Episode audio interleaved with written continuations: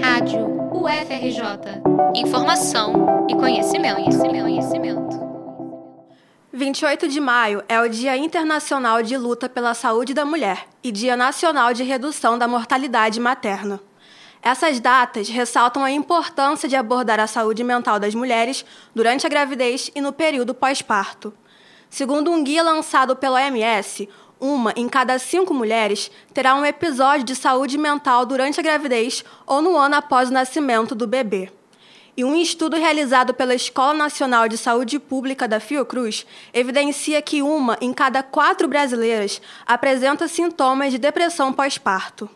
A ansiedade e a psicose puerperal são outros exemplos de transtorno que podem afetar as mães. Existem muitos fatores que explicam o porquê de a saúde mental ser tão impactada durante a gravidez e o puerpério.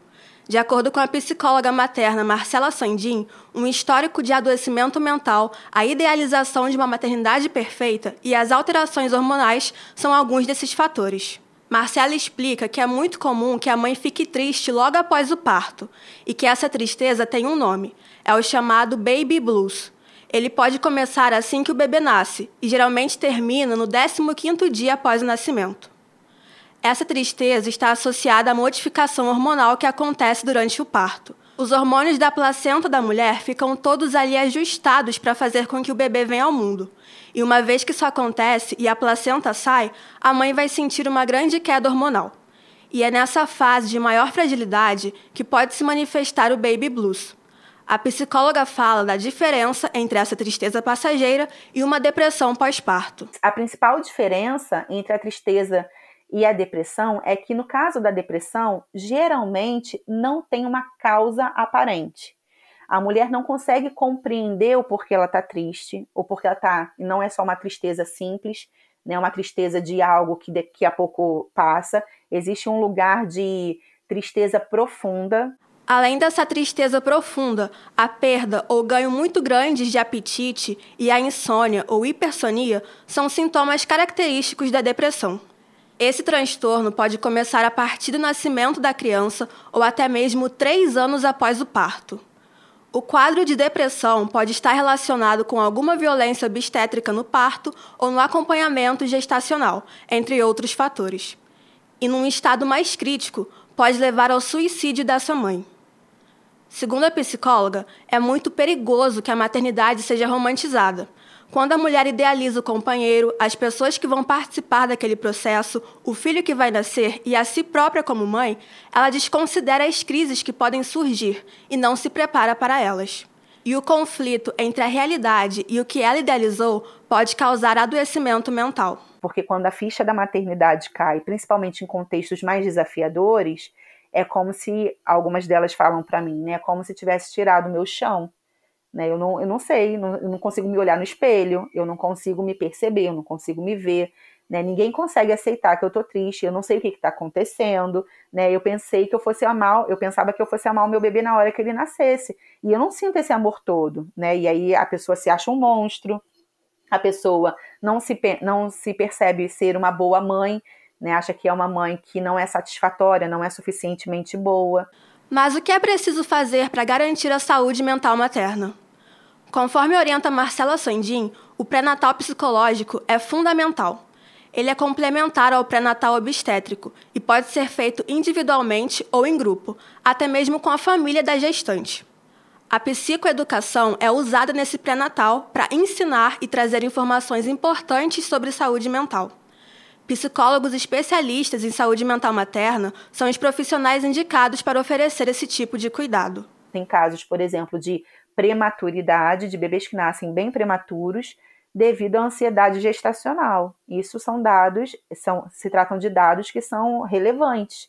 Então, se a gente sabe que a ansiedade faz com que nenéns nasçam antes do tempo, a gente está falando que precisa ter um lugar e um conhecimento específico para que ela consiga perceber que aquilo que ela está sentindo está tudo bem, vai ser trabalhado, vai ser organizado, ela vai ter recurso para lidar com aquilo e ela vai se sentir possivelmente mais segura. E aí o bebê também vai estar seguro. A rede de apoio é outra ferramenta fundamental para a manutenção de saúde mental das mulheres mães. Com a ajuda da rede, a mulher consegue reconhecer sua identidade e desempenhar funções que vão além do papel materno. A família, a creche e escola, os espaços sociais e outras mulheres que estejam vivenciando a maternidade são exemplos de rede. É importante salientar que o pai não deve ser considerado rede de apoio, uma vez que isso o colocaria numa posição de ajuda. Além disso, o pai também precisa de uma rede de apoio para si. E para a rede funcionar, o diálogo é extremamente importante. Os pais precisam falar sobre que tipo de ajuda estão necessitando. Não dá para supor que os amigos e familiares vão adivinhar. Além do pré-natal psicológico e da rede de apoio, a informação é bem-vinda. As campanhas cumprem esse papel de conscientizar a sociedade sobre a importância de promover saúde mental materna. No mês de maio, acontece a campanha Maio Furta-cor, que promove rodas de conversa, grupos de acolhimento, palestras e atividades físicas, como yoga, meditação e alongamento para mães de várias partes do Brasil, além de projetos que se estendem ao longo do ano. Amabille Garcia, psicóloga e coordenadora nacional da Maio Furta-cor, descreve como a campanha começou e quais mudanças ela causou no cenário político do país.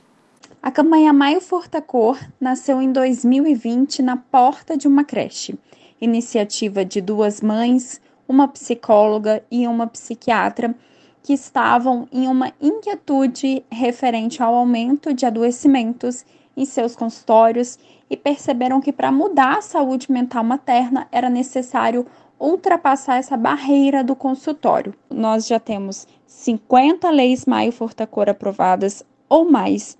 Nós já temos 3 leis estaduais aprovadas, que as 50 são municipais. Nós também protocolamos um PL federal. Então, nós estamos fazendo com que a política olhe não só para as mulheres, mas para as mulheres mães também. Marcela Sandim concorda que campanhas são realmente muito importantes, uma vez que conscientizam a sociedade, mas ela também faz uma crítica a essas iniciativas. Segundo a psicóloga, falta um direcionamento às mães, sobretudo as que não têm condições financeiras de pagar por tratamentos psicológicos. Depois de oferecer informação, as campanhas precisam explicar onde e como buscar ajuda. Marcela explica que existe um perfil de mulher que tem mais chances de desenvolver algum transtorno mental. A intersecção entre raça, classe social e sexualidade afeta a vida das mulheres de forma bem complexa. Quanto maior a intersecção, mais vulnerabilidades elas podem enfrentar. Uma mulher negra e de classe social desfavorecida enfrenta racismo e insegurança alimentar, além de desigualdade de gênero. Essas intersecções aumentam a chance de um adoecimento mental.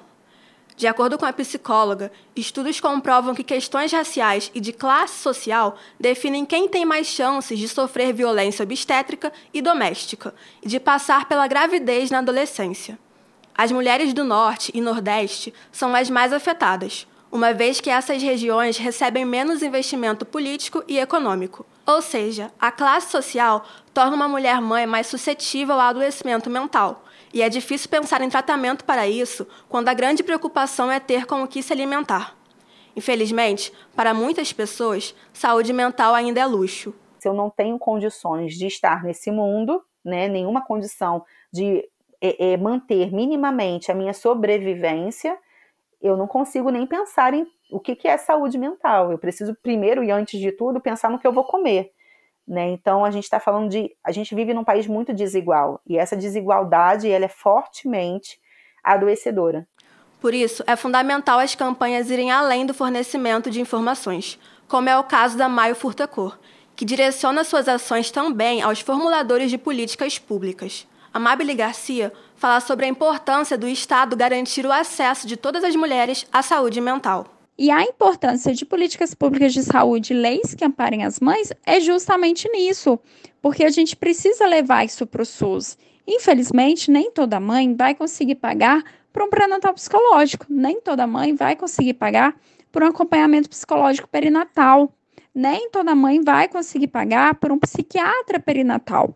Então, nós, de fato, precisamos que o Estado absorva essa demanda para a gente reduzir os índices de adoecimento mental materno. Marcela Sandim complementa que é fundamental garantir os direitos básicos das mulheres. Se uma mãe precisa de uma creche para cuidar de seu filho e não há vagas disponíveis, ela enfrenta dificuldades para trabalhar e garantir sustento e alimentação. Uma mulher grávida precisa de cuidados e segurança. Se ela sofre alguma violência obstétrica, esse trauma, emocional ou físico, pode trazer problemas para ela e para o filho. Cabe aos governos impedir que isso aconteça e garantir o funcionamento das leis que oferecem proteção durante a gravidez e pós-parto. No mundo do trabalho, por exemplo, existem situações em que mulheres são demitidas meses após a licença maternidade. A nossa cultura ainda é uma cultura muito anti-mãe, sabe? E o Estado, ele acaba contribuindo para essa cultura anti-mãe. Então, eu acho que o lugar do Estado é garantir os direitos e contribuir para uma cultura de valorização da maternidade e da infância. Porque se a infância não estiver protegida e a maternidade não estiver protegida, as coisas vão continuar como estão. Na UFRJ, o projeto de extensão Mães na Universidade auxilia na manutenção da saúde mental materna, oferecendo suporte para mulheres mães no acesso e permanência na universidade. O projeto inclui diversas práticas direcionadas especificamente para essas mulheres. Uma dessas práticas é a escuta qualificada, conduzida por profissionais de saúde materna, como Marcela Sandim, que faz parte da equipe coordenadora do projeto. Todas as ações são compartilhadas no Instagram, @projeto Mães da Universidade UFRJ, e a maioria delas acontece no formato online. O Serviço de Psicologia da Maternidade Escola da UFRJ também presta assistência psicológica às pacientes e suas famílias e ensina essa prática aos alunos em formação. As gestantes iniciam o pré-natal na maternidade escola pela via do Sistema de Regulação Municipal ou Estadual. Reportagem de Isabela Assis para a Rádio UFRJ.